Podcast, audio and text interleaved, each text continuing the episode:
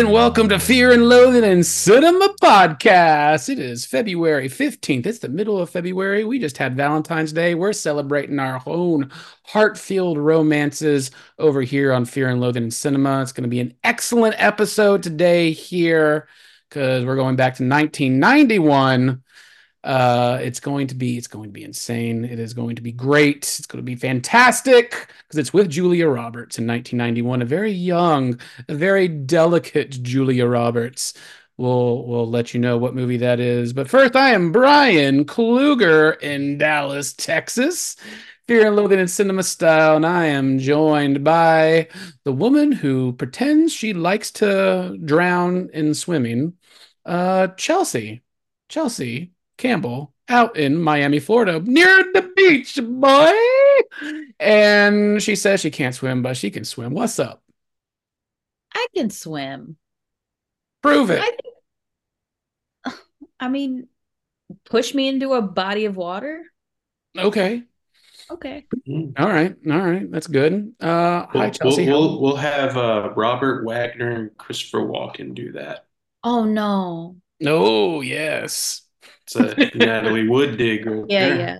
That Mhm. was. Um, also coming in as the new theater teacher of Denton High School. He loves putting on a show on stage. It's Preston Barta in Denton, Texas. How are you? I'm good. I just got back from organizing the cans in my cupboard or my wife's cans. That's fantastic. Oh my God. Uh, good to see you, bud. Uh, and then Good last see but not least, it's Austin, Texas's own, the man who cannot be in a bathroom without looking at towels that are perfectly laid out on a rack. It is Dan Moran. Birthday boy. Birthday boy. Hello, everyone. I've just returned from my YWCA swimming lesson where I'm teaching women how to swim away from their husbands. Swim far. Nice. It's like swing away, it's swim away, something like that. Um, we Swim are away, Meryl. swim away, swim away, Meryl. I don't know if anybody got that joke. Yeah, Science? science. Science? Yeah, There's Science? a science. Science, Science? science, science. Science. Science? Directed by who? Who? M. Night Shyamalan. What? What? It's it's M. You Night did- You do the best you can. I I do. I, ho- I hope one day you get to interview him and introduce him. I do. And then uh, we also have a very special guest uh, coming to join us today. A, a very special, wonderful, beautiful human being um, who's coming on the show right now. Uh, he's he's he's he's coming in. He's he's a filmmaker extraordinaire. Uh, but you know him as uh, the man who likes to take wrong turns in life. Uh, his name is Mike Nelson. How are you, bud? Hey, everybody. Thanks for hanging out and waiting for me. Yeah.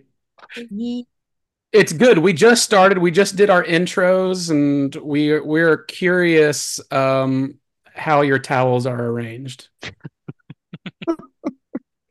Oh man. Um, it's it's funny you mentioned that like the the towel thing was very um left a lasting impression on me when I saw I saw this movie when I was very young. Well, we don't know. We don't know what movie we're talking about yet.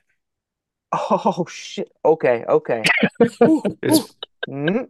Let's just see how are my towels arranged? That's a great question. Um, God, you know, I, I I do a little bit of both. Like sometimes they're nice and neat, and sometimes I just throw them up on a hook and whatever. Good, like the rest of us. Uh, so he, he has his guests wipe their hands using like somebody's bath towel. it no, is. no it hand is. towel, just a bath towel.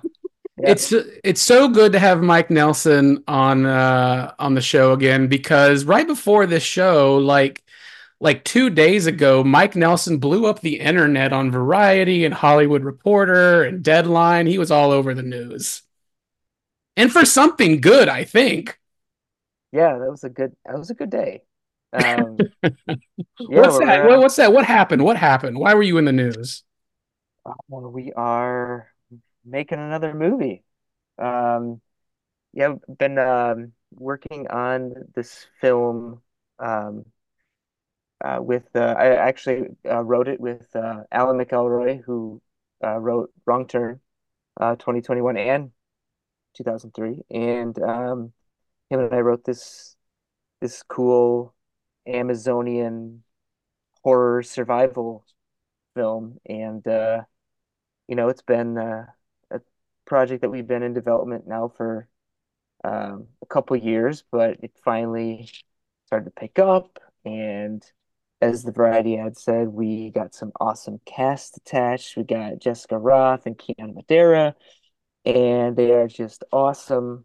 And yeah, it's super exciting. And um, you know, fingers crossed everything everything works out. It's all in going on in Berlin right now at EFM and the producers are doing their thing and sales agents are doing their thing and so hopefully we uh we get to we get the budget and the good sale numbers and we're good to go. That's huge. We're we're, we're real excited for you. Yeah, I'm very Congratulations. excited. I'm very excited. And it was just it was just a couple of months ago we saw you at Austin, Texas, and I asked you one question. The question was why? This is why. This is this is a very good yeah, you're right. That's a very good uh, response. This is why. This is why. Uh why not? I think was my response or something stupid like that. But um um but yeah, no, it just you know, um we're, we're it's it's good to see you again. No, Yeah. it's good. It's good. It's good to see all you again. Yeah. Like this is fun. This is fun doing this. I always appreciate coming on and, and, Talking uh, about movies. Yeah, so uh movies. Good movies. It is good. It is good. Uh, we've been trying this new first segment here. We we pick like a an entertainment news story and we discuss it. Uh, last last week was the funny Elon Musk Gina Carano suing Disney thing, which was hilarious. Uh, this week, uh, interestingly enough, it's about Disney again, and I'm just curious on some of your thoughts on this. Uh, Disney Plus is about to roll out their password crackdown on all of its subscribers. So you won't be able to share your password with Disney Plus or Hulu. I know Netflix did that, but what does everybody think about this? Like, do you think this is a good thing for streaming? Is it a bad thing for streaming? Is it what? What does a lawyer have to say, Dan? Oh, uh, probably a good thing for streaming because they'll force more people to pay what's known as money um, to watch their stuff. That annoying thing for us because we're all going to get around it. We've been getting around password sharing for a decade now, at least I have. Um, so I'm not that worried about it. But yeah, it's how about um how about we'll all get our own accounts when the quality of the movies and TV shows seems on par with what we're being And- charged. And and they get rid of the fucking ads, dude. Like Yeah. what, what the hell? Like we we all did that. We all jumped on streaming because, dude, every movie right there, or not every movie, but a bunch of movies right there. No commercials. You can click on whatever you want and just start watching it. As far as my son knows, that's just the way the world has been. Oh, so it did it did was it a rude awakening for your son a couple weeks ago? Because I, I they were watching something upstairs and a commercial came on and my kids are 10 and 8 and they were like, the hell is this? And I go, sorry, daddy's poor now. Uh, we're not going we're not going the ad-free tier for another eight dollars a month. So uh, you guys are going to learn about I don't know, Commercials. Nu Neutrogena um and and CarMax. Insurance. Yes. Yeah. Oh my Chelsea, what do you think about this? I think I will still be using my friend Harry's password. And like Dan, I still know how to get around things. VPN style? Is that it? So, I mean, there's some, there's some ways, some ways. You don't want to know Um, about it, but you, there I are don't, I don't. I don't, I don't want to say say them, but if you message me, I can tell you. Yeah. Um, Haven't you ever wondered what that cable is coming out of her window? oh, it's good. just No, like I'm the curious because I mean, I shared my all of my streaming services with anybody who asks, like eh, all of it. And then when Netflix happened, nobody could watch my Netflix anymore, just me. And then now they're doing it with Disney Plus. And then the other thing was the Amazon Prime thing now, because if you had Amazon Prime, you would get Amazon Prime, but now they're trying to charge everybody two or three dollars for uh, no ads on top of that. It's kind it's kind of crazy. I don't know where where it's all Yeah. going. It's all going back to cable. Streamers have now reinvented cable. They just did it for sports last week. I think they announced the Saturday before the Super Bowl that Max, Hulu, Disney Plus, and something else are all coming together.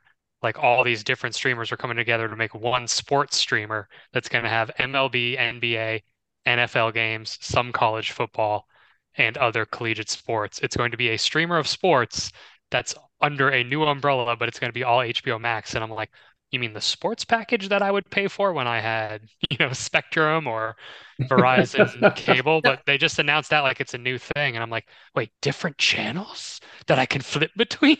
It's, so it's like a rat king. yeah, Yes. exactly.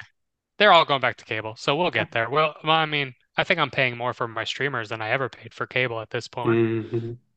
but whatever. I don't know. I, I don't know. I think I'm still paying less with all the streaming I have than I did when I had uh, AT&T Uverse. It was like Oh. three hundred dollars a month. I'm definitely Big- not paying that now. Big Brian over there not watching ads on Disney Plus. I def uh, there are no ads in this house. I cannot do it. Can't do it. Not gonna do it. Broccoli. Uh, Mike, what do you think? Um, I don't know, man. Like, I'm still definitely not paying as much as if I would have had like a premium cable with all the the movie options that are out there right now. Um, but yeah, it's definitely it's definitely disheartening. I don't know. It just seems like nobody uh, at the beginning of this thought it through, or maybe they did and just expected us that we were all stupid. I don't know. Um, that it came to this. I, it's it's unfortunate. I thought we were I thought we were onto something here. Yeah. It's like And we uh, we had Good Burger and then Mondo Burger opened up right across the street. that, that- my wife would You mean love that Funko Burger. oh yeah, it's so true. Oh, it's sad. Um, yeah, I'm curious on how it's all gonna play out. Uh, just seems like all the streaming services are just trying to make more money every quarter and are trying to charge for whatever, and that's what how it is. Um, but we'll see. Disney Plus password sharing. I don't know. I feel like if there was one place, it'd be the family friendly mouse house that would be like share your password with your friend. Well, you guys you guys saw the the great um was the the Twitter post from Blockbuster about uh we would uh as long as you returned it on time, you could share it Yeah. with anybody. Yes, Yeah. yes. Gangster, Yeah. man. Yeah. Gangster. Which is crazy with all the stuff coming back now and all of these reunions and remakes and reboots. Doesn't it seem weird that Blockbuster hasn't made a comeback in some form or fashion, like Blockbuster streaming service or Blockbuster rental? Like, Wait. do you not think that would be a thing? They got to get a co- all these streamers sold all their stuff to Netflix and then realize, Yeah. wait, we can make more money if now we're Paramount, if we're HBO, if we're Max. Oh no, now we're Max. They started to realize, oh, we should pull our all keep all of our IP. So like Blockbuster would have maybe the National Lampoon directed DVD movies that used to be like in the back corner, like the Sorority Row 3. Blockbuster I could don't make know. their own content. That would be It's awesome. true. Oh, So wouldn't that be something? Yeah, just like don't call it a comeback. That'd be that'd be great. Uh, that's our news story. Um, we're gonna get into our main event. Really, our our move. While we're here, uh, we're talking about 1991's Sleeping with the Enemy, directed by a guy named Joseph Ruben, who basically directed this movie and then went on to say, "Hey, I like Elijah Wood. I like Macaulay Culkin. Let's make The Good Son." And uh, but before The Good Son, he made this movie, Sleeping with the Enemy, with a very young Julia Roberts. Uh, if you know the movie, we're going to talk about it. But before that, um, we asked a question to ourselves. We asked a question to the internet. And that question was How would you fake your death to escape marriage? Like in the movie Sleeping with the Enemy, what is the most creative way you would fake your own death to escape marriage? So, uh, Preston, let's start with you. Assuming that my wife sucked this bad, she doesn't. I would try to kill two birds with one stone. I would invite my greatest enemy over to chat at a lake house. And I would piss them off to the point where they would want to kill me and shoot me. I would leave the gun out there. So, kind of like Bernie style, like get them just really lay into them so much that they just fire and uh, it'll be near the lake. It'll be near the No Wake Lake, and I will uh, resurrect, and everything will be okay. I'll be alive, but they he'll get whoever this person, my enemy is, will get uh, framed for my murder, and I'll be dead. No, I, I don't know what the I don't know. We didn't get that far, Mike. I don't know if um, like it's like a green uh, Green Mile situation where like everything in my body is just like to perfection and I'll die really old or I'll live forever. I don't know. So you, I guess you can write that. Dude, I'm telling you, you know what Lake Evig, Evig means eternal. There you go. Oh, all right.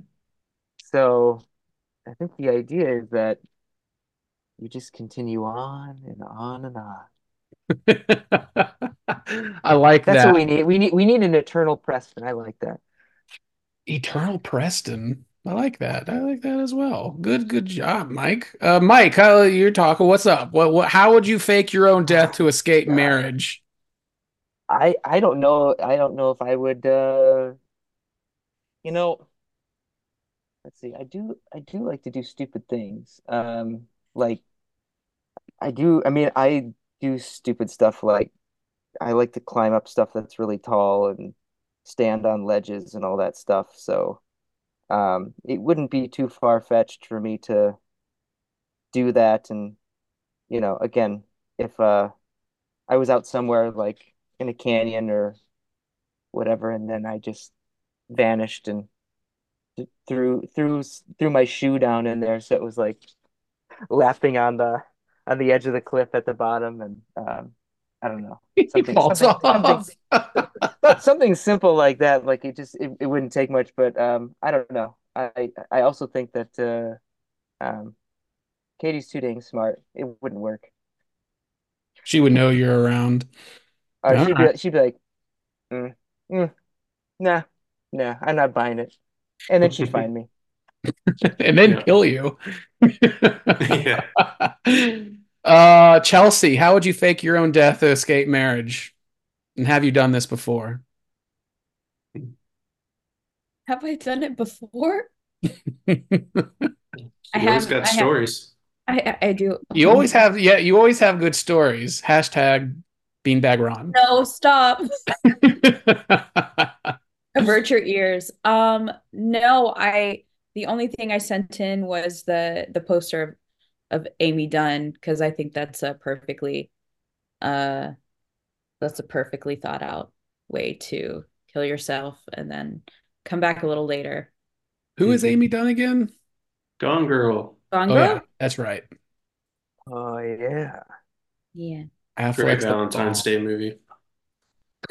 it is just like this one, sleeping with the enemy. All right, so you and Amy done it. All right, Dan, how about you? Really easy. I would line up an awesome new feature um, about like a survivalist horror thing that's in the Amazon, and I would go shoot it on location and magically disappear. Just, just saying. Oh my would just- God, I smell a behind the scenes movie in the making. I'd make sure it's I'd make sure it's a no extradition country that I'm filming and you know, for the tax breaks, I'm sure, and then just Our lawyer. Find my find my find myself on the beach. Mike had Oh something my to say about this. Yeah, I mean, Yeah. yeah, I mean, you You just Mm. tell them that you're going into. I mean, like we were, we're we've been looking at places to shoot, and like you know, one of the places that we were looking at was Colombia, and talking to some of the producers down there, and I mean, they know all like the the safe spots to shoot, and they're like, yeah, this is safe, but just over there, don't you can't go there. Like, Oh. there's a chance that you're not coming back. Yeah, Hmm. there you Okay. go. So Yeah. it's, So it's like, it, it, it- that totally checks out. like I have to go scout a location, and he was never seen again. There it is. There it is. But what kind of like I guess I guess my question would be then like what kind of would you leave any evidence behind? Like she left the life jacket. That's the thing. I think I think if you're doing it to get away, it has to be like, oh, I'm going I'm going swimming or I'm going surfing, and they know you do these water activities and like your clothes are just like there and everyone assumes a shark got you or you drown out there and they can't recover. I don't think you can do something like car accident or anything Yeah. because there's too much to leave behind. You'd have to go like our lovely Gone Girl, or you'd have to go and frame frame somebody, or you'd have to do the uh disappearing into water. I feel like I would leave a little blood somewhere. Yeah. I mean, But would you and would you would you like cut legitimately yourself. like cut yourself and like draw some Oh. actual oh. blood and Oh yeah, Yeah. absolutely. yeah. Absolutely. So they're like that that was definitely her. She's she's gone. Oh yeah, and you can go even further and leave semen at the scene too, and just like it got real gross. Well, I can't. oh God. I'm just saying that's how it does on TV. Kluger always taking it too far. You just Yeah. ruined it. Not far enough, Mike. Not like that. I and my answer is that I always like to rate movies on a scale of zero to swordfish. So, mm-hmm. like in the movie Swordfish, I would find myself, I would find a Hollywood done up dummy of myself, like John Travolta did, and then I would pretend to be in a car, on a boat, or in a place, and the place would blow up. They would find this fake body um, that would have kind of like my face on it, and then that would be it. That's how it would happen. But how how correct would that body now I'm gonna get into the nitty gritty. How correct would that body be? Like would it be like would it be like a real human body where they like maybe put a face of yours or Yeah, it would have it was it would be a real human body that you would get from a morgue, and Okay. So you'd it would so have you'd face uh, off it? Yeah, yeah, Mhm. it would. Ha- they would Yeah. Hollywood do it up to look like me. They'd have to put all the hair on me because I'm hairy. I don't Brian know. Brian would do what uh, Ryan Reynolds did at the end of Deadpool, and he just took the People magazine thing of Hugh Jackman and just taped it to his face with scotch tape. It's just like, can't fool me. That's what I would do. I think that's the best way. And then, like, you know, over the course of time, I've been planning this. Like in the movie, it seems like she was planning it for a while. I would give my blood so they can insert the blood into this person and they can do the test and do the blood and stuff like that. And just, um, yeah. And be like, oh shit, that dude blew That's it. up. But meanwhile, I am also in South America looking to make a monster movie. So. so that that's that's how I would be. But we asked this question to Reddit uh, online. It got uh, over twenty seven thousand views. It's got over one hundred and fifty comments. Um, let's see. Uh, let's see. Let's see. Javer the Chungus said, "I suppose if I wanted to fake my death, I would say I'm going camping in a national park, set up a camp spot, and then abandon it. People die there all the time." That's actually pretty that's pretty clean cut. Point Yeah. clean. And then and then uh GeoHog 713 replied to that and said, but don't make it look like a bear attack. They'll kill the bear and then the bear ghost will haunt you. Mhm.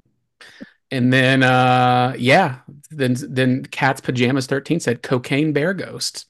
And then and then it got into meth bear. Yeah. It, it was there's there's a whole, whole sub thing on that. Chelsea, did you read one of these? Something about a submarine? Oh, someone just said I would go down in a I'd be a billionaire to go down into a submarine that would implode. And I said that that one was the best one. That is a good one. And then I have to read this. Substantial Citron 131 said, I was actually involved in this scenario in real life. The guy I married, a father of two boys, faked a bicycle versus car accident on a bridge over the Rio Grande. He left a cycling shoe on the, the bridge and then hid his bike a few miles away. We dove the river looking for his body for many days, and eventually he was ruled to be dead. He wasn't caught until years later, and then he was married to another girl. They made a TV movie about it starring Gary Cole. That's like now I gotta look up this Gary Cole movie. You're not you're not gonna Tune in next that one. week. Yeah, tune in next week. You will not top that one. That You see though? You see, like you got to leave the shoe. Yeah. So you have to leave something. I left my whole body. Yeah. so you could not. Chelsea was leaving blood A little bit. A a little bit. little bit. I feel like Jamie Foxx would be like, people be losing their shoes. I gotta be more careful. and then big fat box of shit was said I'd get a hold of the local friar to make me a potion of nightshade and be laid in the family crypt. Okay. Hell of a handle. That's really calm. Yeah. Yeah, it's very calm. So like like we were asking, this happens in this movie, Sleeping with the Enemy, and I've got to ask because you know we're doing kind of like romantic-ish movies for the month of February, and our friend Mike Nelson here picked this movie, and I'm just like, Mike, does this movie resonate with you? Is this your life? What? Why'd you pick this movie? No, it's actually it's actually very much the opposite. This movie, and I was starting to say this before you stopped me. Um, uh, as soon it's so funny. As soon as you said we're doing romantic movies, I don't know why this one just popped in my head. I remember very, very vividly seeing this movie when I was very young. I mean, I don't see, it was 91. It was probably on TV a couple years later, or I saw it at somebody's house. I can't remember, uh, but you know, I was like 10 or 11 years old. And I saw the the TV version of it, so it was edited. We didn't get the, you know, the shining scene. Uh, and um, I'll I, I just I was always uh it it it actually really freaked me out. Like I guess that was kind of my first uh foray into um domestic uh situations like that. And I it terrified me. I was like, people actually do this? And um but then again, like I always also remember the movie feeling very tender. And upon a second watch, yeah, man, like that score, what was it? Uh, Jerry Goldsmith's Goldsmith. score. And I mean, the way the movie starts out, it seems like it's uh it's going to be some sort of a romantic drama. And um and then it it go it gets really fierce in that first 10 minutes. And um yeah, I just very vivid memories of like ringing the toilet, um, you know, the dropping of like even the old lady dropping the needle and seeing the shoe. Like I literally wrote that moment into one of my scripts because like I couldn't I could never get that vision that visual out of my head. That's in in something that I wrote. So it left an impression.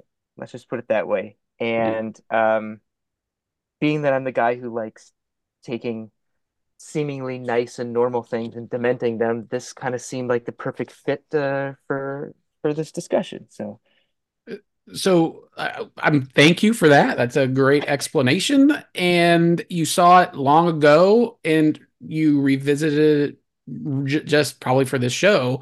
Uh, do all of these same feelings still hold up, or is it a little uh, uneven now? so I think I walked away from it watching it recently, um, feeling as though this is now what Lifetime makes a Mhm. on. Like it felt like kind of the the first Lifetime movie in a way. Um, I I mean, and I guess in terms of even yeah, just I guess even how everything's presented. Although again, like this feels more like a real movie, and it has that like late '80s, early '90s charm to it.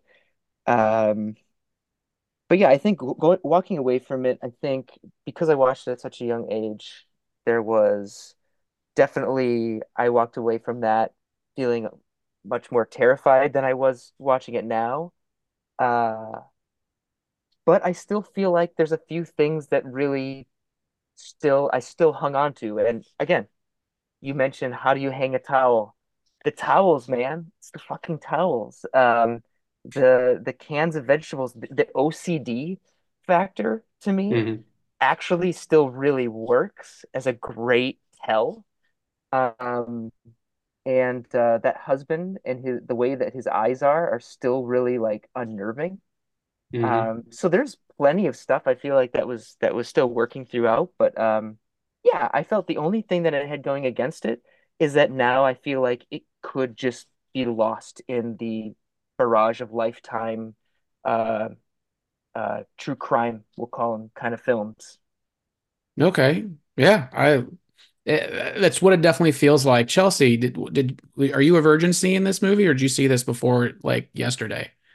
No, I saw this today. Oh, oh, so you see for the first time. And was it like the best movie? Um, it wasn't the best, but it wasn't the worst. Like Mike said, it's very Lifetime kind of coded. It's yeah, kind of probably the first kind of Lifetime. I did like um it's a it's a soft like that he whenever he wanted to have coitus, he would put on the theme from The Shining. Mhm. He fucking to the Shining music, which Yeah, is he yeah. okay, okay. I just need someone to yeah. say it before I do. He liked to fuck to The Shining. Yeah. Um, but no, I thought it was I thought it was fun. Oh, good, good. I'm glad you did. And so I think so. Before we got on, uh, Dan Moran, it's his birthday today. Our our our friend Dan Moran, it's his birthday today, Oh, and I don't think birthday. Yeah, happy birthday. And he, okay, so I don't think he ever saw this movie, but he said he is so excited to talk about it. Like he took notes, he did everything. So, Dan, I am very excited to hear what you have to say initially upon your first viewing of this. Okay, so I had never seen it, obviously, and I went into it. It was called Sleeping with the Enemy. Didn't read a description, didn't watch a trailer. Just went in. I was like, okay, she's gonna get set up with something. Something's gonna happen. So it starts, and she's getting those clams from the ocean, and there's all those birds standing around. I was like, Mhm. all right. He comes out in a full suit and says something. I was like, all right, this guy right here, that's like the husband, and he seems important. She must be like having an affair. Like, or you know, I was trying to figure out like what the whole plot was. And I go into the house. I'm like, okay, this is a pretty nice house. Something's going on here. He must be into drugs. She's gonna have to do something to get out of it. I thought it was gonna be like an indecent proposal type movie. And then she's just trying to enjoy some lovely strawberries out of the fridge and he comes up behind her and that music plays and I was like, "Oh shit. This movie is about to be bonkers." Because that guy was so he went full like terrifying 50 Shades of Grey on her. And Mhm. for someone who's so OCD and everything, she made a mess of those strawberries. Mhm. And and I was immediately like, "This is a dangerous this I but I didn't know that." So my first 10 minutes of watching this movie, I was so excited. And uh, when I realized what it was, and then I think it's the next day he goes down and he's talking to the uh the douchebag who has the boat and he's and he's just like and he's just like sailing is a passion of mine, one I don't Yeah. typically get to indulge in myself. And I was like, who the fuck is this guy? Talks Um, like that. who talks like this? And then he goes, and then when he went up and immediately, I'm just recapping the movie, but when he goes up, he goes, You've been talking to him. How long have you known him? Has he been in the house? I was like, This is so dark. This is such a dark, abusive relationship. And I did not know that's what it was going to be at all. Did anybody wait, did anybody actually watch the trailer for this? No. No. Okay, so the trailer for this made it look like a very like it starts out with like brown-eyed girl. Mhm. It made it they look play like in the this very movie. like cheery, happy. It's like it's like she she moved to a small town, but she has a past. And I was like, okay, all right. I would I would say to watch the trailer after because the trailer was like killing me. That's funny. In a world, the girl moves to a spot, says she has a past. So good. Okay. I love that. I love that. Uh, Preston, I know you were like one when this movie came out, so you didn't see it in the theater. Right, right. Wait, Dan, did you end up liking this though? Oh yeah. Oh yeah, this movie is life. This is like like what Mike said, this is a lifetime. This might be like the origins, the big bang of Lifetime. Like this is what this is what America used to make. We used to get Julia Roberts to be in Lifetime movies. Yeah. Very So I, I I enjoyed how straightforward it was. Yeah. All right, I'm gonna be the realist here. Okay. Um, sorry. Eternal Eternal Preston here. Uh, He, he, so- he's going to be the guy that agrees with Rotten Tomatoes here. Just watch. Yeah, It's all yeah, right. yeah, yeah, Preston, Preston, Preston, Preston, to be clear, I was the one who said, guys, I have no interest in Madame Web until the reviews were so mean about it. I was Yeah. like, guys, should we do an emergency pod? and We all go see Madame Web. I Yes. love, I love mo- movies that everyone hates. Well, I don't have a lot of time these days, so I, you know, I got they got to be quality, you know. Um, so like Mike alluded to, that I was I was behind the curve. So I I had seen Lifetime movies. I also really enjoy movies like The Invisible Man that does stuff like this quite well and has uh, something a little more to it. Um, and so on one hand, I can appreciate it from, you know, for it being a stepping stone for these types of films. Um, so, but I wasn't there for it. My mom was a big Julia Roberts fan, but we didn't watch this kind of stuff. We watched, you know, My Best Friend's Wedding and Pretty Woman and things like that. So the fact that she followed up Pretty Woman with this, it's kind of puzzling to me. Um, but know, Showing it is what it range. is. Showing range. What range? What did she do? um, so uh, yeah, my uh, or uh, Dan was talking about like the opening of this, like the first uh, I don't know 30 minutes of it, which is not completely necessary considering that she has the conversation on the bus that kind of gives you, which I ended up like that. That was the moment where I was like, hey, I like this scene. I mean, I wouldn't be sharing all my secrets with the person, but at least provided some like some subtlety. Like those were the moments in the film where subtlety started to play uh, or come into play. So the fact that she was sharing all this and having a, a nice kind of moment to where she could, you know, uh, rid all this emotion, everything that's been in her mind for the past three years with this stranger was a nice thing. And then there's all this stuff uh, that happen after that happens after with where like the OCD stuff really starts to uh, come in. So I enjoyed like all these little things, and then Mike brought up, you know, the the performance uh, from the the husband, which I think is good and, and scary at times. But um, yeah, that first uh, thirty minutes or so, like the language, like the flow of of conversation is so alien like. Like I can appreciate that in like movies that like uh Yorgos does, like with like the lobster and things, where it's so eccentric that you're just like, but I'm really dialed into it. This one, I'm just like, somebody's has a statement, the other person's reply to that has nothing to do with what they were talking about. It just, it felt like there were like some sentences completely removed from what they were, uh, what what the conversation should be like. So that that created some alienation and then the rest of it is just I it, it like I said it has its moments here and there and I can and I'm sure we'll get to some of those details. But I think for the most part um having never seen it before and again being behind the curve it just really didn't do too much for me. I, I just since then have seen films that tackle this particular subject with uh, with more grace and uh, more fascination to me. Um, but again, I appreciate it for being a stepping stone, but just didn't really offer a whole lot for me. So I Well, give it two and a half I think. I think you I think you bring up a really good point though. Is is it it is it's base it is the Invisible Man.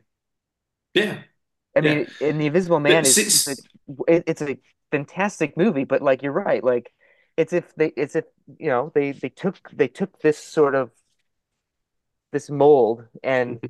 they made uh like a sci-fi horror film Yeah, uh, in yeah. in that genre, and of course, obviously, they did some elevation to it, and we are living in a completely different time now, and there's a different standard, but still, I think that's a perfect. it- it- It's a, it's a perfect mirror to to what this movie is. Um, it's Yeah. exactly that. Yeah. Like she didn't release an Invisible Man. Like she did not need a, another love interest to like sh prove, show her worth or anything like that. She she was able to find her strength on her own. Here, she needed ultimately she is the one that uh, spoiler alert pulls the trigger and everything, but uh, still like that had like that that stuff was kind of annoying to me. Like when they when it came to all that stuff, I was just like ah, I don't I don't really care. I'd rather her be off on her own and like just let the intensity and all the drama be on her trying to figure it out herself how she's going to get around like even when they showed like her first scene in the shower i was like give me some paranoia like give, give me a shot of like her grab getting grabbed by the throat or something and it, it didn't quite happen. Like none of those moments didn't happen until the very end where she didn't feel safe anymore. And i wanted that paranoia to exist throughout. Well, it- that's i guess it would have been a different movie. Well, that's kind of like where maybe some of the issues are because at the very beginning of the movie, it seems like they have a great relationship, but clearly she's been abused for years. But like when they're at the party, they're both giving each other the fuck me eyes and they go home and have sex. He was like, oh, okay. And then he like beats the shit out of her. And he was like, wait, what? What just happened? And then at first, like, did, did anybody, was anybody on the guy's side in this movie? No, nope. What? Okay. Wait. I mean, I'm just asking. I mean, at the very beginning, you know, it Any, seems like anyone she. here pro abuse? Well, no, but I hands? mean, there's, there's like it looked like in the movie she had one job and she didn't do it. She had to make I- sure cans were stacked correctly in the towels, and she didn't. Well, do no, I. That's what I was. Only you would say that, I Cleveland. Yeah. That's why I I was it. confused. That's why I was confused in the beginning of the movie where they were at the party and everything. I was like, oh, see, she's kind of like a seductress or like yeah. he's using her in his like cocaine empire or something to like get in with some people. Like that's what I thought was hoping. And then when they got home, I was like, why why did those really mean sounding horns come in the minute he grabbed? Oh, okay. No, Okay. Right. Yeah. Well, like is it's, it's like it's like it's a literal and figurative gut punch when he like you know beats the shit out of her like she has blood on her head and then he kicks her while she's down and then he's like baby I love you. I, I will say, I will say though, the to me the moment, um, and I, I didn't, I this is something that was beyond me when I watched it when I was 10 or whatever, but the it's that moment where she's getting ready and she's got that beautiful white dress on hmm and he he counters and he says, "Mm, I don't Yeah. know, maybe black, and then cut Yeah. to black dress. And to me, it was such a simple but really effective, just like nod to like she is under the control of this guy, whether or not afterwards, you know, they're kind of looking at each other and it's like, okay, it's time to get out of here. It's like she like you can tell that like even in that those first few minutes she's kind of out but then he pulls her in and then out and then and again maybe this could have used a little bit lengthier time for us to understand this and they're really cramming it into like a small amount of time um but I think just some of those little hints and then seeing her kind of like you can see that she's pulled and she said what she say she said that she was in the relationship for three years Yes. so he'd been Mhm. doing this. Uh, he'd been been this way. I think she said even to the lady on the the bus. honeymoon Yeah, the like, honeymoon so- is when it started.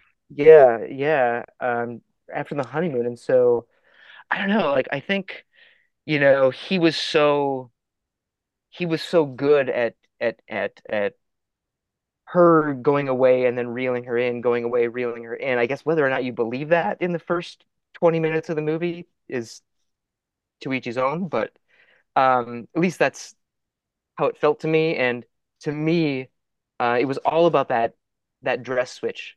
Um, Yeah. because the Yeah. towel was definitely like the, oh God, this guy's messed up. Like, Right. yeah but the dress thing was like the, yeah uh, huh. yeah I know we've all seen that before, but like again, it was it was just such a very simple, elegant, straightforward way to show like you are in a relationship uh, with somebody with severe control issues, and Yeah. I like that. And it, it I don't know, like that, that, There, there, I feel like there's plenty of small moments that you could pull from him that that are really good. Even from the get-go, that kind of shows his character, his, his OCD-ness is when he's going on the beach yes. with his suit, and he as soon as he walks So away, good. he's like, He's got he got a know, little sand or the sweat on. He's like, I can go change. yeah, Yeah. and, and well, she goes, oh, oh my God, I'm sorry, I'm sorry, and he's like, yeah, It's okay. I Yeah. can change. I yeah, and I like that scene um when he says like are you trying to like provoke a quarrel to not go sailing tonight? Like I felt like that was a really well done moment to create some intensity for their Yeah. relationship. Did Yeah, anybody? Oh, go ahead, Dan. No, I was going to say that and he clearly knew she was afraid of the water Yeah. because he thought that she couldn't swim. So he was And they like, live on the ocean. Yeah, so he so he keeps her on he keeps her right by the ocean and then he's like, "Oh, we're going sailing tonight," which is like Mhm. we're gonna go at night. Like it's so like imagine being terrified. You assume that your wife or someone you love is terrified because she Oh can't God. swim, and you're like, "Guess where we're going at night with just me and douchey Mc douche tons, and we're gonna go out and you know I I do love that this is Cape Cod. In our last movie, Summer Catch was Cape Cod. I love it. this." And to be clear, this is not Oh, Cape Cod. nice. Uh, right. Yeah. It was not it, it not filmed there. But The did, did minute- anybody laugh out loud at the scene with them too? Because I laughed out loud. I actually laughed out so hard that I had to rewind it. Who the two Was- guys? The what? When the two guys is- were talking at the boat? No, no, no, no. When Oh. he's grilling, giving her razzing her about when the last time his dinner was late, and she her answer was, "Well, my mother died, and so I'm, I'm like not going to go to my mother's funeral." But he's like, "I waited two days for my dinner." I was like, "What is this movie? This is amazing." He made her giving mom's shit funeral about, this. him.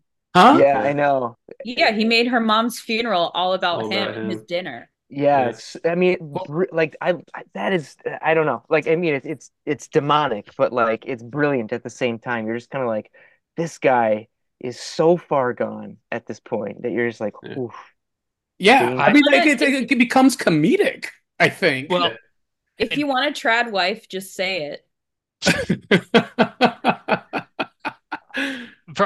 Brian Brian put it on the outline though of whether or not this is a slasher, and I think that it turns into a slasher. Obviously, the minute she is obviously for people who haven't seen it or are going to see it, she fakes her death, but then he just puts on this trench coat for the rest of the movie, Yes. and it's in black it's a boots, slasher. and Yeah, it's it's a it's s- like the there. It's like all the shots of like a. Friday mm-hmm. the Thirteenth or It's, no, Maniac. Michael like- Myers. He's Yeah. Michael Myers from Halloween, just like standing next to a shrub, Yeah.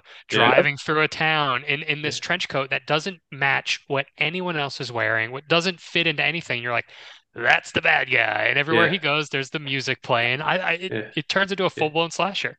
Yeah. No man drinks from a water fountain like that. Oh, Oh my god. I was gonna bring that up. I was going to bring that up, the water fountain scene, because he like licks it like a cat. No, he looks at like a dog, like a dog. That was the. Fu- I wonder if like that's actually how he does it, or did the guy that directed The Good Son be like, "No, you got to drink this like a fucking idiot"? Like, it's just, I, do you think that's him, or was He it like made took to be, is it, or was it made like his character's like, you need to make this look very- gross? It seems very specific. Like Okay, the fact that you're gonna put the shot right Yeah. on his mouth while he's drinking water, and you're not, you don't want that to look good. You know what I mean? You don't want him to look good in that moment. Like he's got to have this this feeling of like this guy's off. Every moment that that guy is shown, there's, I mean, he wore he wore those fucking pleated pants. That's all he had to do. He didn't have to do anything. He just wore those pants. He was off. Like every single moment that you saw him, there was something wrong. And showing him drinking water from a water fountain, like again, it's a weird choice, but strangely brilliant. effective because you're just like, I've never seen this shot before about the guy who's like trying to find his wife. This is really weird, and I Yeah. feel very uncomfortable. yeah. So maybe, yeah, maybe it was the shot. Like he, like they wanted to make him look creepy because like some, like maybe villains in movies they show him eating and it's just like really gross to hear it or look at it, and maybe that was it. Like he just drank the water fountain. like he, But I, what I thought was, i don't want to say brilliant because some people's mileage may vary on it, but they have him doing this whole slasher hunting routine where he's going, he's going to try and find her, and we're watching that. Meanwhile, there is like the corniest CW. I moved back to a small town and somehow I have a seven bedroom house and I leave all the windows open and I met a drama teacher and look at us and and that's just completely separate of everything that's going on with the guy and and it kind of worked Well, well, no, okay. So I have, I have, to, I have to point something out there about uh, Ben, the the love interest that comes in.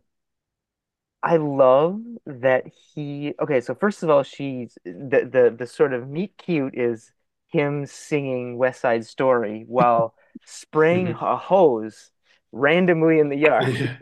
Yeah. is okay. Um, uh, but when he sort of like shows his interest and like comes up and she's like stealing apples from his tree, he comes across for like the first couple scenes as a total creep. Like no, for sure. I was going to bring that really, up. really off-putting, and you're just like, oh boy, she found I thought he another. was the new found- enemy. yeah, she found another winner here. Like, and they re but like they really go for it. Like it's not it's not subtle. And um that for some reason I don't remember retaining watching it as a as a as a child, but like watching this, I was like, they really are doing something strange here with this, and I don't understand necessarily why, but it didn't bother me either. I was kind of like, this is interesting that they're not making the guy like the typical hot guy. He's kind of he's super awkward, and not only did he was he doing like the weird water thing, but then he didn't know how to interact with her. He brought the apples back, and sure, she invited him in, which I thought was a little weird. Like she wouldn't do Yeah. that. Um, but I like that he was awkward and that he he he did. He kept pushing the envelope a little bit with her, like trying to understand what was going on. And it was always kind of like, dude, back the Yeah. fuck off, dude. Like Yeah. just chill a little bit. And then he did. But then he did. He backed off and he just kind of did his thing and He moped on the porch. yeah, yeah. He moped on the porch. I don't know. It was it was again a bunch of really interesting choices. Yeah. Um, I can't say if they were all great, but I, I don't know. And I mean, it looked like it was funny. He was trying to give like his best A-list material to a girl he thinks is hot and met, but she's so involved in trauma, like it does not fly over. She's just like, oh, I can't pick these apples. Okay. She's like, no, no, no, it's just a joke. Shit. You know what, Brian? You, you've been watching The Bachelor this season, right? No, that is the first the first uh, season I haven't watched. All right. Well, anyway, they have a very like monotone guy on there that has like anytime he's trying a, a girl will be like, you know, pouring out her soul, telling her story of her past, and then he doesn't really know how to, you know, steer out of the conversation or, or know how to reply to any of that. And so that's what I thought of when I was watching this as she was saying like everything that happened in her past, like, oh yeah, he used to beat me and everything. And then he's like, What are you afraid of? And I'm like, duh. okay. Uh, Yeah. yeah. So choices, Dan. Or- Choices. or Yeah, everybody. choices. Yeah, choices. Uh, I I- liked no, I- Ben. I liked Ben though. I like I Ben liked too. Ben He was too. very sweet. Mhm. He- Ben has he great looks- hair.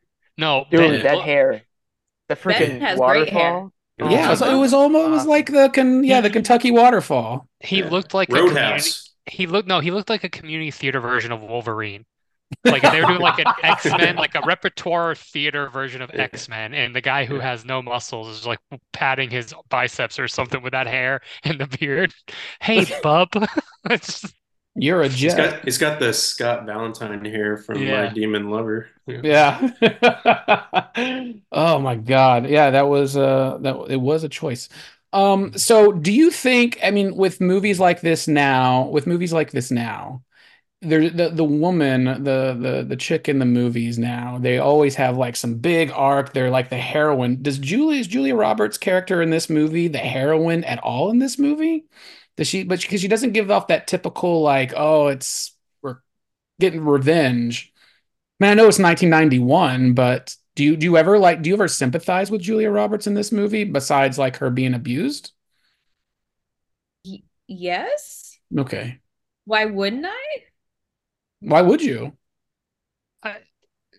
Can, can you sympathize with somebody who was so obvious with that that she was moving? Uh, this is a quote from Roger Ebert's review. I, it's just so damn funny that I have to say it.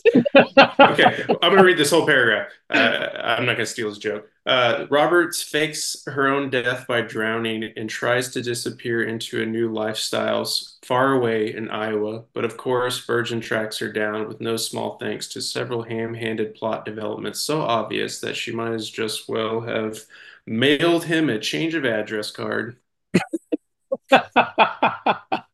Well, if it wasn't, and I'll I'll call her this. I don't care how how much like if that bitch Carol from YWCA didn't randomly call up Yeah. Dude, True. the hus the husband of her friend who she never met him. Can you imagine right now if you had a friend like who you just saw at, once a week for 20 minutes and kind of knew him for like Yeah. three months and like you found out they passed away? Would you call up their spouse? Yeah. No. I actively No. search them down to find them. Yeah.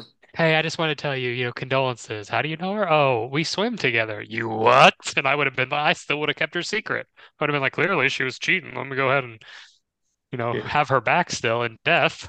Like, people are not good at their jobs in here. Yeah, I yeah, mean, she just did ask the make some home. choices for someone who was running away and didn't want to be found. Well, may, yeah, maybe that's like the the one of the plot devices where they like couldn't figure out how to get him, you know, out looking for her. but that's that's what this we do this every week on the pod, especially when when it comes to rom-coms and now this sort of thing. We had to get him chasing her. Like Yeah, she literally went back to essentially her hometown where her mom was like yeah. in the hospital next door. Like he was gonna go check out that area at some point. Can we talk about how he She- then puts a mustache on her and then Yeah. dresses her up as a kind of little little page boy, like an oi oi pip pip, like, can I please have Mhm. some more, sir? and then she's like, "This looks really good." Yeah. I'm just like, "Man, that's Julia Roberts." that made me I laugh. She just looked a bit she just looked I I don't know. I think I think that Well, that should that whole scene where they're like missing each other by like a second, Yeah. like in the Yeah. bathroom or like they going. never. They didn't suspect a thing. I like I I laughed at that scene. I enjoyed it. Let's be together. I know I like that scene too. I think that's it's pretty well She- done. She doesn't notice him talking super loud, like seven feet away in his trench coat, and she's been married to him for three years, like dreading the sound of his voice. And she Well- doesn't notice him. It's just, and then he doesn't notice like the weird little mousy creature going back and forth to the room he was just in. It was great. Well, like the, like the one thing when oh, go ahead. Go ahead, Mike. Uh, Well, I was I was gonna say like what one of the things that popped in my brain there uh, while I was watching this, and again I couldn't remember how that whole scene was. I remember the scene because I remember Julia Roberts wearing a mustache and being like like as a little boy like this is strange. um, but uh, I remember watching it recently and uh, thinking like, oh man, this is like that perfect moment for when like they needed to set this up earlier where like he wore a certain aftershave and she's like and she knows he's behind her and there's like Or- this feeling of pure or she's dread. wearing perfume and he's Yeah. right there. Yeah. I Yeah. thought of the same thing. I was like, when he when he's behind her at the water fountain, he would be like, "Yeah, And or if the- and- you're just like Or oh the my full God. orchestra They're gonna- started playing the sex music. yeah." No. The If the full orchestra was just like in the hallway playing the creepy sex music. Wah, wah. It's the opening to The Shining. It's crazy. It's Um, it'll be it'll be sex music from now From on. From now on, it's the creepy sex music to me. I mean, re- all respect to the one of the greatest Yeah. horror movies ever, but I I, mean, will never was- not. I'll never hear it again and not chuckle. Yeah, she was super chill, thinking that was Ben at one point playing that track. Yeah. She's like, I- "Oh, that was Ben, She thought it was, oh, that's Ben. He's playing it on a boom that rascal." Honestly, honestly, one of my that's actually and this is gonna sound ridiculous and it's probably gonna completely ruin my credibility. Not that my credibility is can be ruined or hasn't already, but the fact that she goes, "Oh, Ben," I was like, "No fucking way, dude." I'm sorry. That if I have one problem with this entire movie, that would have been this triggering thing where she would have been like, Yeah, Oh. "Done. I hate this. No." Yeah. Like I, I don't know. Like burn the I know house it- it's it's it's picky, but still, I, I I that was that was if I had to pick one thing, and I do like this movie overall, like that was that moment. I was like, oh, that seems like it's reaching, man. I, I don't know. I, I want to go back to the heroine thing because she uh okay, so in the final climactic fight scene where Ben's at the door, but he's uh, the husband is right there behind the other side and she's there. he breaks in and she doesn't do anything. She just stands there and watch them two fight. And then he gets knocked out cold. And then it's only then, like when they come together and she knees him and she struggles for the gun. She has the upper hand, basically. I'm just trying to figure out, is like, wouldn't anybody else nowadays would like jump on the guy? Like, It- if you No, see dude, dude, this is honestly, I, I actually feel like what she did was the move, man. Like Yeah. she knows him. She's been with this guy. She's been with this psychopath for three for three years. She's first of all, yeah, you're right. She's Yeah. terrified of him. So it she completely freezes. You see her just freeze. She has she she can't do anything. Then he comes up to her, embraces her. You're like, ew, and she knows. I feel in this this is her chance to shine, and she does it. Um, I don't know. I think she's smart. Like I think I think she freezes, she uses the fear, and she goes for it.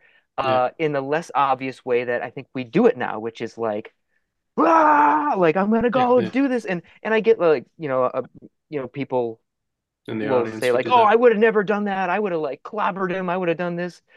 Uh, I don't know. Like I feel like everybody's different. I feel like there's everybody's got a different story. I feel like the way that this movie's set up, we do feel as though like she is petrified, and there's a reason why she stayed in this relationship. She is so scared that Yeah. if she does anything, she's dead. I, Yeah. Slow, it's a slow Right. motion, not so what Yeah. yeah, you're knee to the saying that too, which was pretty awesome. She's placating him in that moment that he has control of her, psyching him out, and then strikes when Yeah. he Yeah. thinks he has. All right, I buy Yeah. that. I just want to say uh, how hard I laughed of when she opened the the kitchen stuff up and it's just everything's meticulously organized and then she's That- like which means that he like planned this, like he's trying. Yeah. It's like slasher material right Yes, there. He is going in and I fixing the know, towels multiple times. I know, but if you if you see nothing else but that in that movie, I was dying laughing. So I was like, we, oh God, not organization. we, we like need a we need a movie with his POV, just like no, that's what I wanted to. I was, I was gonna say. Like, what, like- like if we saw him in a reaction shot, like she sees it and he's like, ah, got him, something like that. That would be hilarious. Yeah, I think that would be super funny. Uh, I know I I know we're at the the finale of the movie, but there's one thing I have to touch on that uh, we forgot to when they were doing missing each other in the the hospital or the um, old folks home. The misdirect of the pillow shot, Yeah. suffocation pillow shot is we need more movies that have that. It's so great. The minute he picks up the pillow, you're like, you know what he's gonna do, and they Oh have have it from the POV. It's like the pillow. It's like his elbows POV. Like you can Yep. see her, but it's just Yep. moving slow. Then the nurse knocks, and he's just like, "Oh, let me prop you up here." It's it's so great. It I- goes I- from that to this. Yep. I, we need more. We need yeah. more. Um, I think every movie that has an old folk like that needs to have a pillow suffocation misdirect in Dude. some capacity. I just Oh. what a It is delightful good. moment. and so the one thing that I thought like was like the the glaring mi- not a misstep, but like the mistake in the movie was that uh the ring sequence, the ring in the toilet. So Yeah. Because she throws the ring away when she leaves, but then like it has to be three weeks, a month that go by, and you're not telling that he did not see that at all in there, even when He she. only ta- he only takes his shit downstairs. I guess so. Well, he's got the whole th he's got the whole room like sheeted. Like he he's Yeah. completely like covered the room. He doesn't use that area of the Yeah. house anymore. Yeah, I just didn't, I didn't figure like this like right away he didn't do that, and I was like, huh. Nah, his his entire until he gets the call from the YMCA lady is I'm sorry, the YWCA. Clearly, you know what they did there, guys. Real clever writing. Um, they turned the M upside down. What? Um, but uh, I, Yeah. even him looking at the the light that was out when he stepped on the glass, Yeah. like when he started to piece that stuff together, I was like, okay, what do we do? Like, is he Robert Downey Jr.'s version of Sherlock Holmes, where he just Yeah. is like He's gonna- he's gonna together put it all these together. clues? You know what I mean? All right. Are we going to see a montage of slow motion of him putting the whole thing together, or Yeah. or are we gonna? Yeah, I thought all that stuff was weird, and for her to throw the, why would not throw the ring in the ocean? Yeah, or Why like throw it bury in the anywhere other but the toilet, or flush the toilet? You know, I mean, it's 1991. We're we're low flow, low. They are by the water. It's a low flow toilet. Yeah. Or it my was a God. bidet. I don't know. They could have could have been. Um, yeah, it's uh that that was the one thing that I was like, wait, what?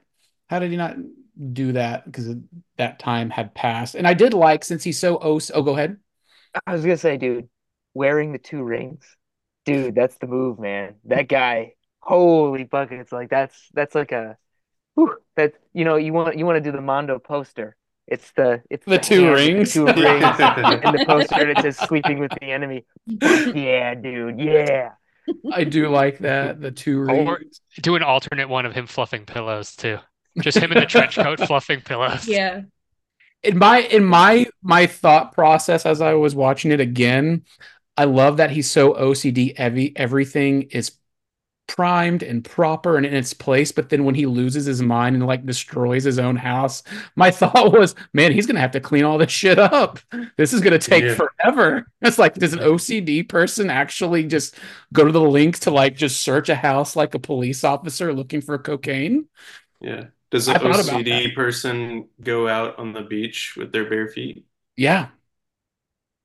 See, Yeah, these are questions why we need to have Joseph Ruben on the show. Let me let me ask you guys a question. Do you uh, this is this is something um that I noticed, and I never I, I don't even remember this scene in the movie, and it feels like a scene that could have been cut. Um, it, it I guess it maybe just shows his like diligence or his like psychosis, like he's gonna find her no matter what.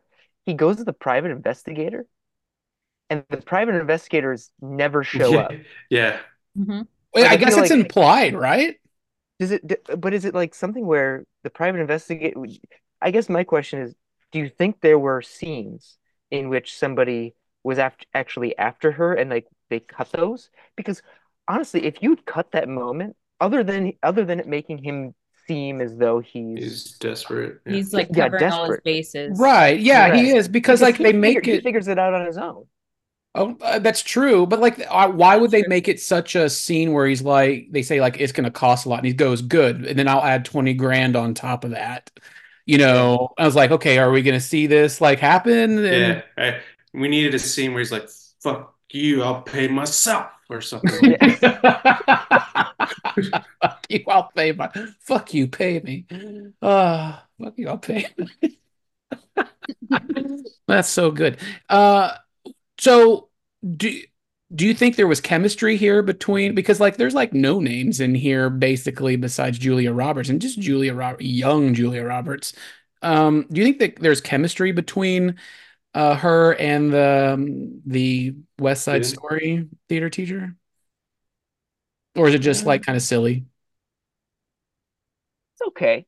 I, Yeah. I mean, I, I, I buy into it. Like it gets to a point, and I, here here's here's what I'll say. Actually, I think the reason I buy into it is because of how awkward it starts.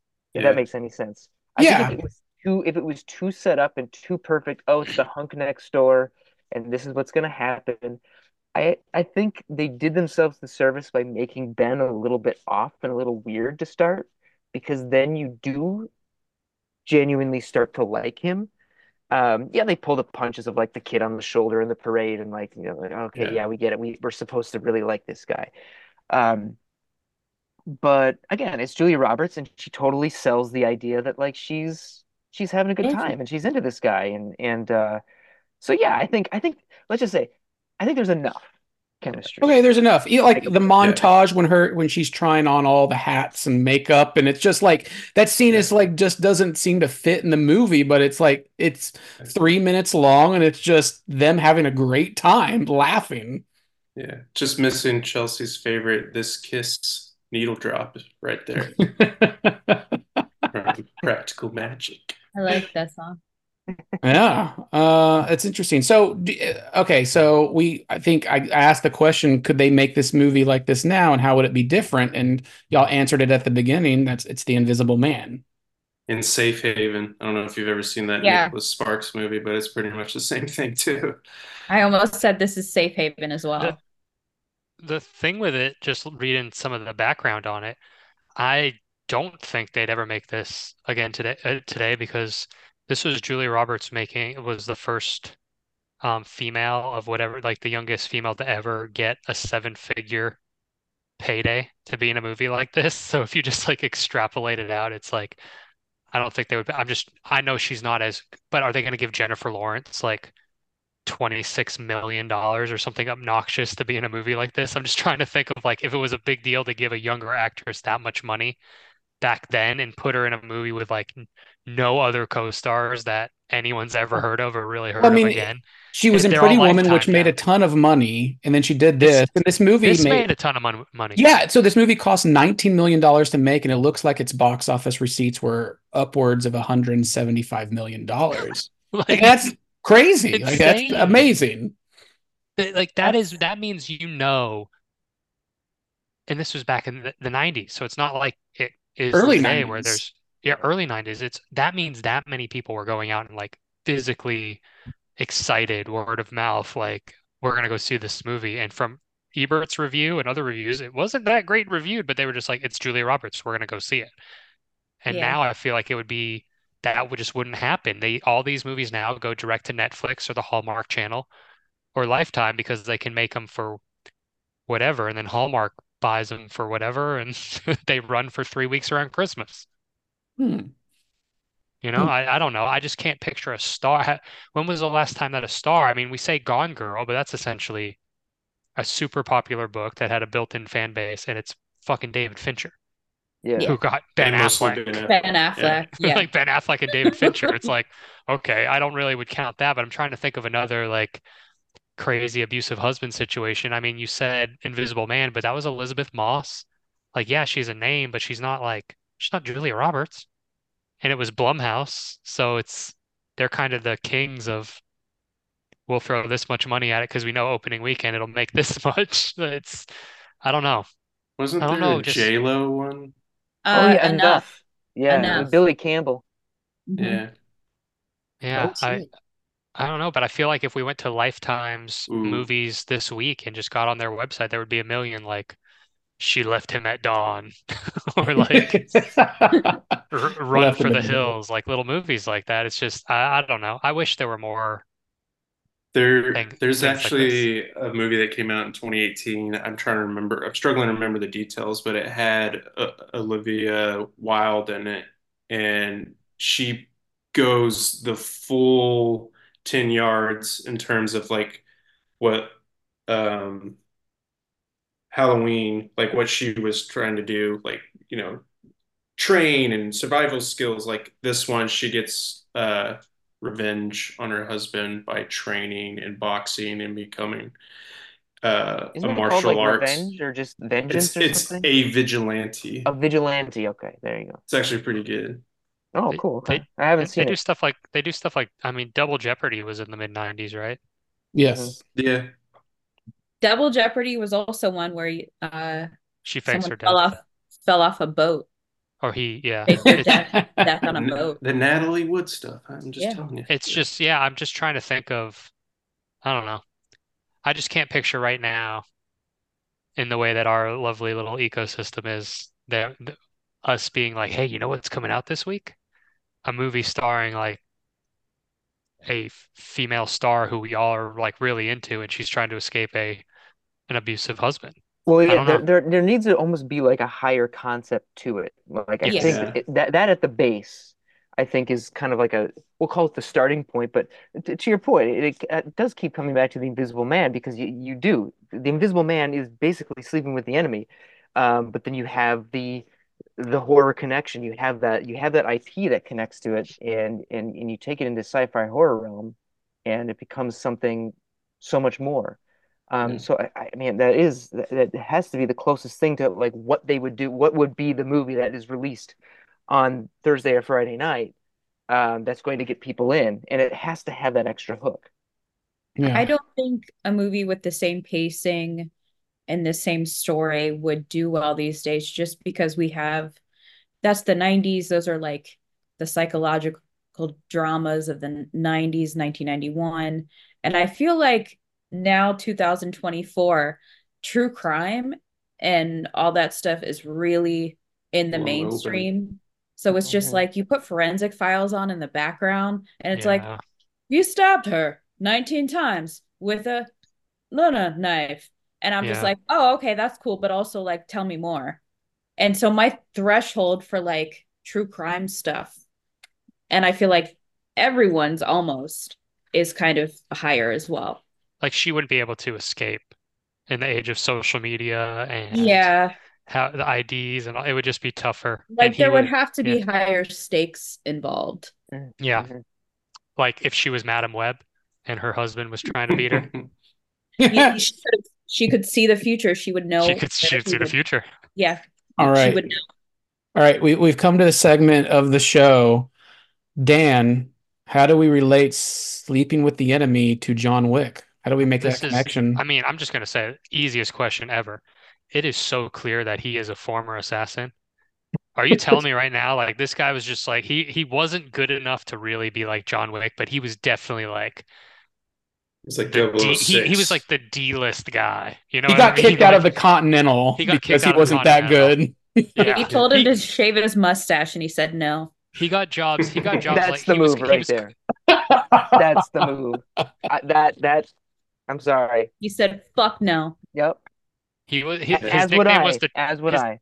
his nickname his nickname was the trench coat and he would just knock over like liquor stores and like small time crooks for the Continental and they were like yeah you're not doing it anymore I called him Jimmy Two Rings. Oh, oh man Cool rings. Genius. Papers. Genius right there. Anything to add to that little plot, uh, Mike? oh my God. I mean, between the mustache and the two rings and the fucking Getting kicked out no, man. I, I think I think we have the perfect like. You add to that and it ruins it. Too much. Just Nice. it would just be so great if it was just him checking into his room and Keanu Reeves, like, he just turns to Keanu Reeves and says John and Keanu Reeves just turns to him and is like Ben they, they just go separate ways oh what was it Ben what was his name Martin or something. yeah Martin Mar- that'd be Marty. so funny Martin. so That'd so so so Marty. Yeah. So here's a Uh, question. When you're um when all of you are having sex with your significant other, um As you do. What's the weirdest song you're gonna have sex to? Because like in this movie, it's the song from The Shining. Like it's like I mean that's some weird shit. Like tell me weird. they like you hear like that opening theme song to The Shining, and then they're just going at it. And it, and it- to me, it's just wow. What other music will I want to fuck to? That's like super not in the mood. How did how did they get the rights to this? Did you find anything? There was like no I mean, it's a classical. for me. It's, cl- it's Yeah, a it's- classical score. it's a so classical probably, score. It's probably public domain. Yeah, yeah, public domain. Oh, so they're just but they're The just- Shining like made it famous. Yeah. Yeah. right. Okay. All right. So now I'm like now now I really want to know. Like, is it like do you put on the Care Bears theme song and you're like having sex? Is that the weirdest thing? I don't know. I feel Talk like to we're me. se- Talk to me. no no um we don't jam out in my house. So we're certainly we're certainly not listening to the Shining soundtrack. Mike's probably listened to the Nope. Phish albums. I don't know. Mine, mine would be the uh, Return to Innocence. Oh my God. oh, it's so good. Uh, Kelsey, is it Star Wars related with you what is it like the Imperial March or something? or the Ewok celebration? No. Yub nub.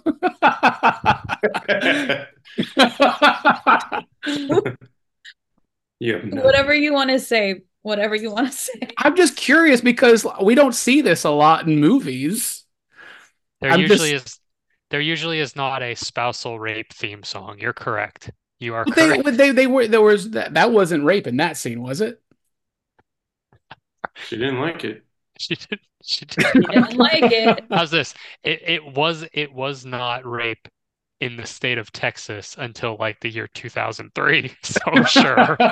okay. because because they saw that women were property, but uh no, it definitely was because holy cow, she was terrified. Did not consent, but knew she would get beat the shit beat out of her. Yeah, it was Man, What we an almost had uncomfortable- a subject matter. We almost had like a history of violence style sex scene on the stairs. Yeah. Uh, And you, it- they did with Ben and Julia yeah, Ben- Roberts, and I yeah, was like, man, that's got to Ben, be so Ben was getting rough there a little Yeah. bit. Yeah. She had to stop it. Wooden staircase. Yeah, well, that's that's the thing. Now I'm just trying to go in my head about what great song, you know. I feel like you ask all these questions, but you don't answer them yourself. Yeah. I need some answers, man. Oh why'd man, say Care Bears? easy. Darkwing Duck theme song. It's happening. yeah. when there's trouble, you call DJ. Let's get dangerous, yo. It's so good. I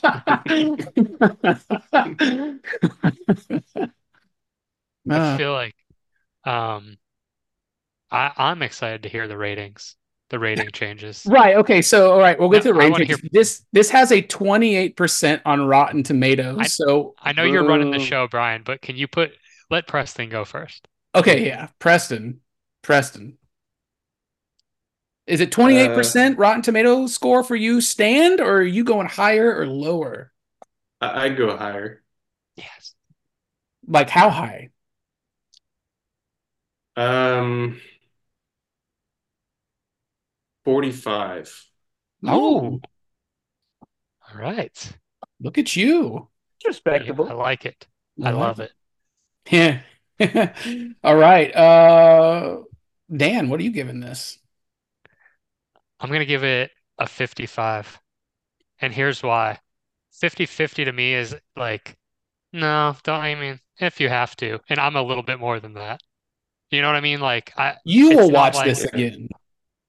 Oh, yeah. Oh, absolutely. Like if someone wanted to watch this with me, I would watch this movie again in two seconds. Like this movie is ripe for that sort of thing. So if I was just saying it to a casual person who aren't a bunch of sickos like us, and they were like, "Should I watch this?" I'm like, "Yeah, it's young Julia Roberts. It's weird. It's got some good stuff in it. It's got some really weird stuff in it. You'll enjoy it." I think, yeah, 55-ish. Okay. So 45, 55. Chelsea. Um, I put it about a 51, like passing, but it's such a slow burn for me. I do like the last. passing? 60. 60. Well, would be She went to school but- in Florida, Brian. I went. God damn it! God damn it!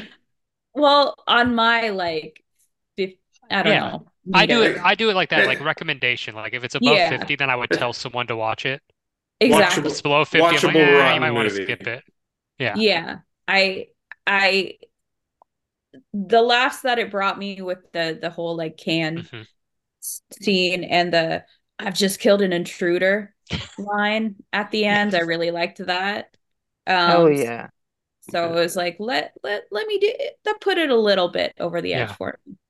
Nice. Dude, that's like the that's like the moment in um Running Scared when Vera Farmiga kills Mhm. the uh, the pedophiles and Mm-hmm. she's she calls the police and, and says, I've just shot two. I can't remember what she says, but like, oh man, that it's just like, yeah. Yeah. Yeah, and he's like the, his eyes are like "Whoa."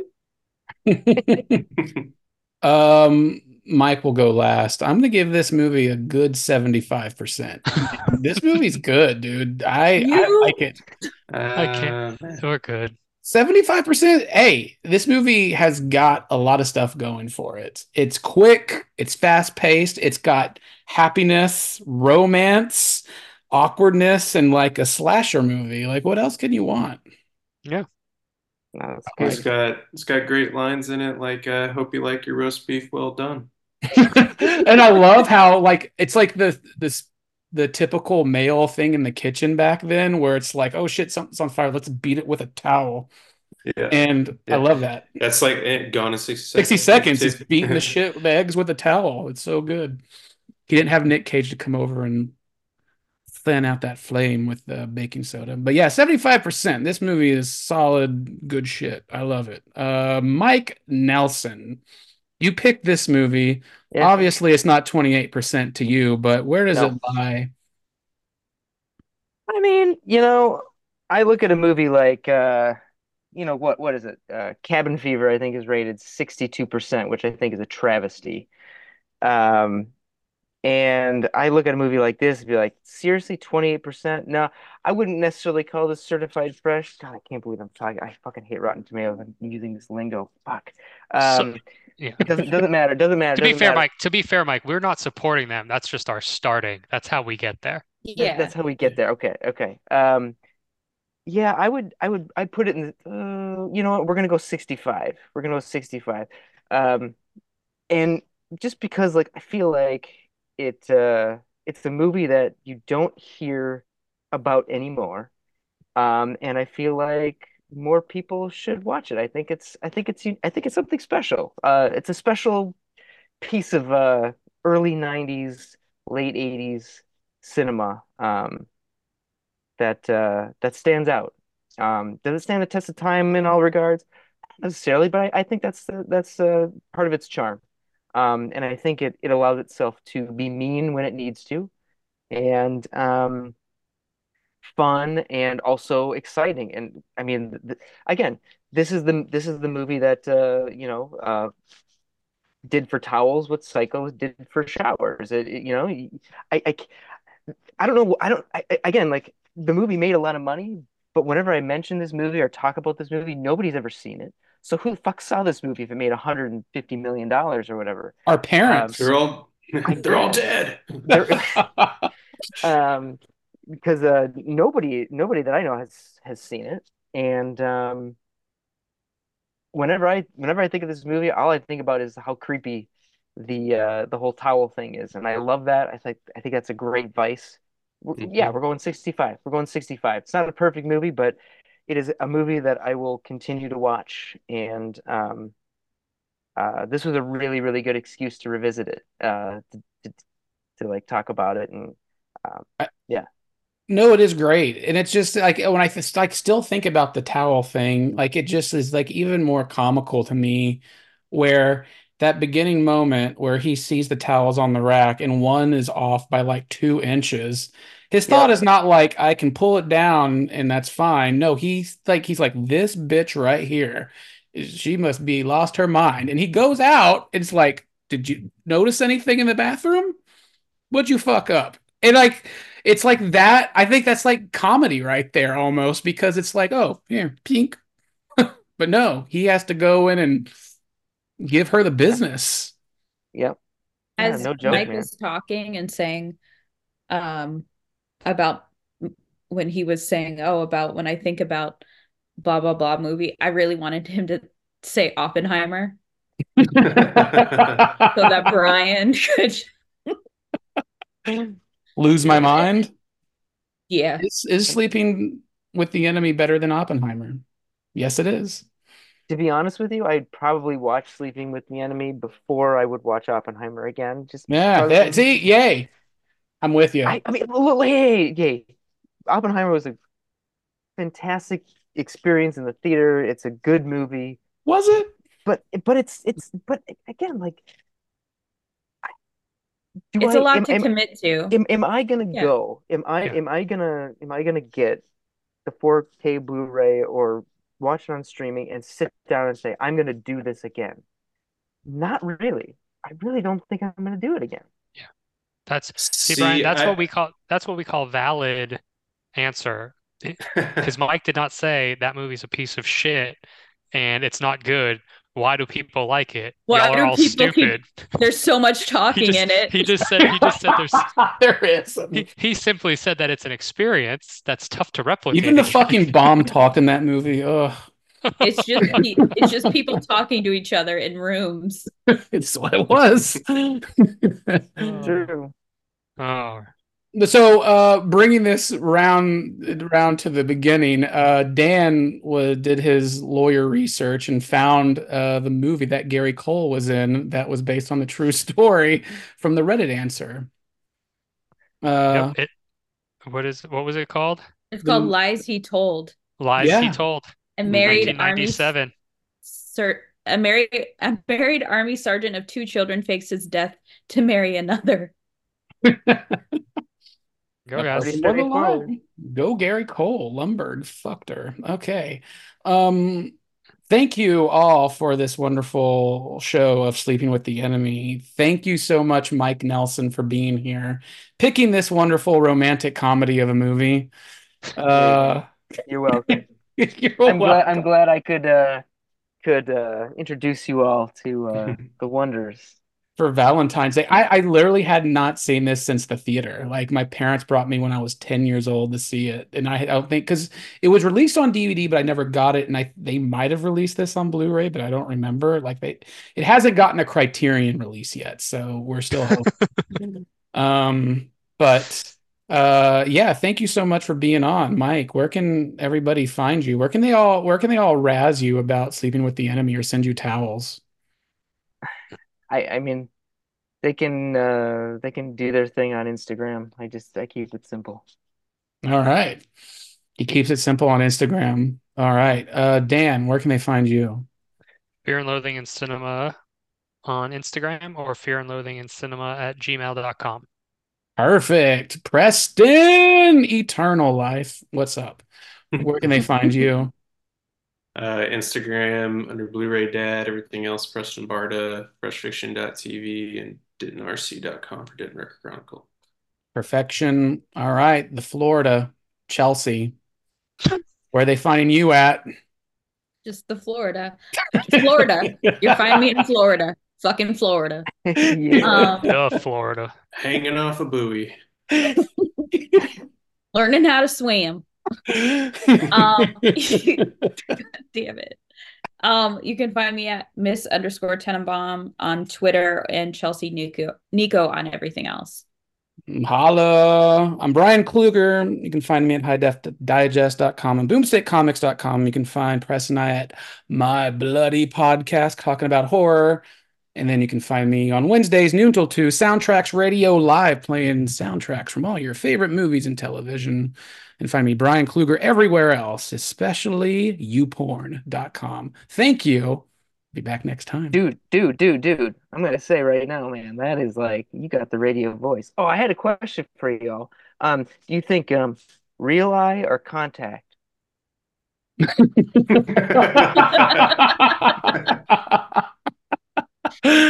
Oh my gosh. Got that holdovers eye. Hey. Yeah, it's walleye.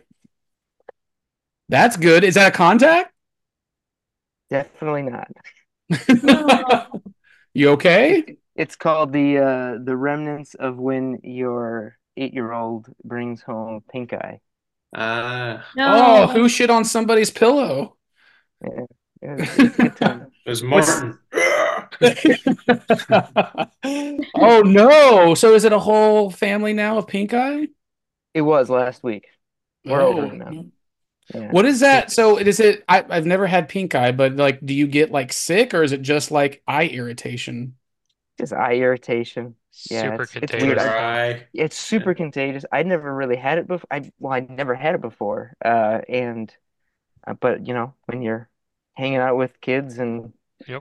um, I've had it. Little, little- kids are germ factories. oh my Yeah. gosh, it's crazy. Like all of our neighbor friends and everything. Like gosh, everybody's like either getting strep or pink eye or some weird cough or it's just like No, yeah, nothing's good, but at least strep is like 24 hours of dr antibiotic, and then they can Yeah. like go back out in the world. So How Correct, long does yep. pink eye take to fix? if you get the drops, you're technically good.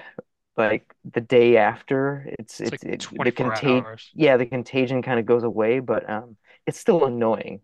You wake up and your eyes, like when you wake up in the morning, they go like Yeah. so If you've ever gross, dude. woken up and not been able to open your eye because it's crusty, it's actually terrifying for like Yeah, a second. You're like, what the fuck?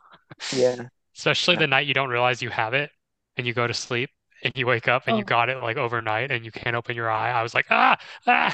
All right, all right. So now, now I'm thinking like, okay, has there been a fucking horror movie that has like pink eye and shit? I don't know. Like I know, like like you mentioned Not cabin fever. You mentioned cabin fever earlier, and that's like the skin that eats you. Is there like a pink eye that like? I mean, I know like what was it? Uh, That's, that's what They Follows is going to be about. they follows. Yeah, the pink eye and shit. Yeah, like instead of sex, it's pooping in somebody's eye. It's- Uh, No, it's they're gonna they're gonna people are gonna have sex and then sleep on on the pillow. oh, that they shit on. Gross. Awesome. Why do they have to shit on it though? I thought pink eye you get because it's fecal matter in your eye. Okay. That's just a knocked up theory. Is it a knock? Is it? Because I remember like one of the first South Park episodes is like Pink Eye destroys South Park with zombies or something like that. What? Brian, Brian's WebMD research. I saw an episode of South Park in the early years of 2000. They're ahead of the time, man. Seriously. They're topical. Um, no, But no, now I'm thinking of like a pink eye horror movie. Everybody has pink eye. And it's like Mike, he's like, You see this shit? Is this my eye? Freaking eye ulcers, man. Like it's the worst. How do you disinfect stuff around? Or you just can't like touch somebody because it's super contagious? Yeah, you're just not supposed to touch your eye, and you're just yeah, you just stay away from people. Were you just like touching your kid's eye? No. Kids Right, touch right, everywhere you and then they like- touch. I don't have Yeah. children, so I don't know what these things are. I don't know. I don't know how you did it. I didn't know if like it squirts out or like I don't know. Talk to me, Preston. You have a child. Have you had pink eye? I've- I haven't got it from my child because my child homeschools, but yeah, I, I got pink eye when I was younger, but it wasn't a David Cronenberg movie. Yeah. I think Yeah. I've got I've got every possible thing from my kid at some point.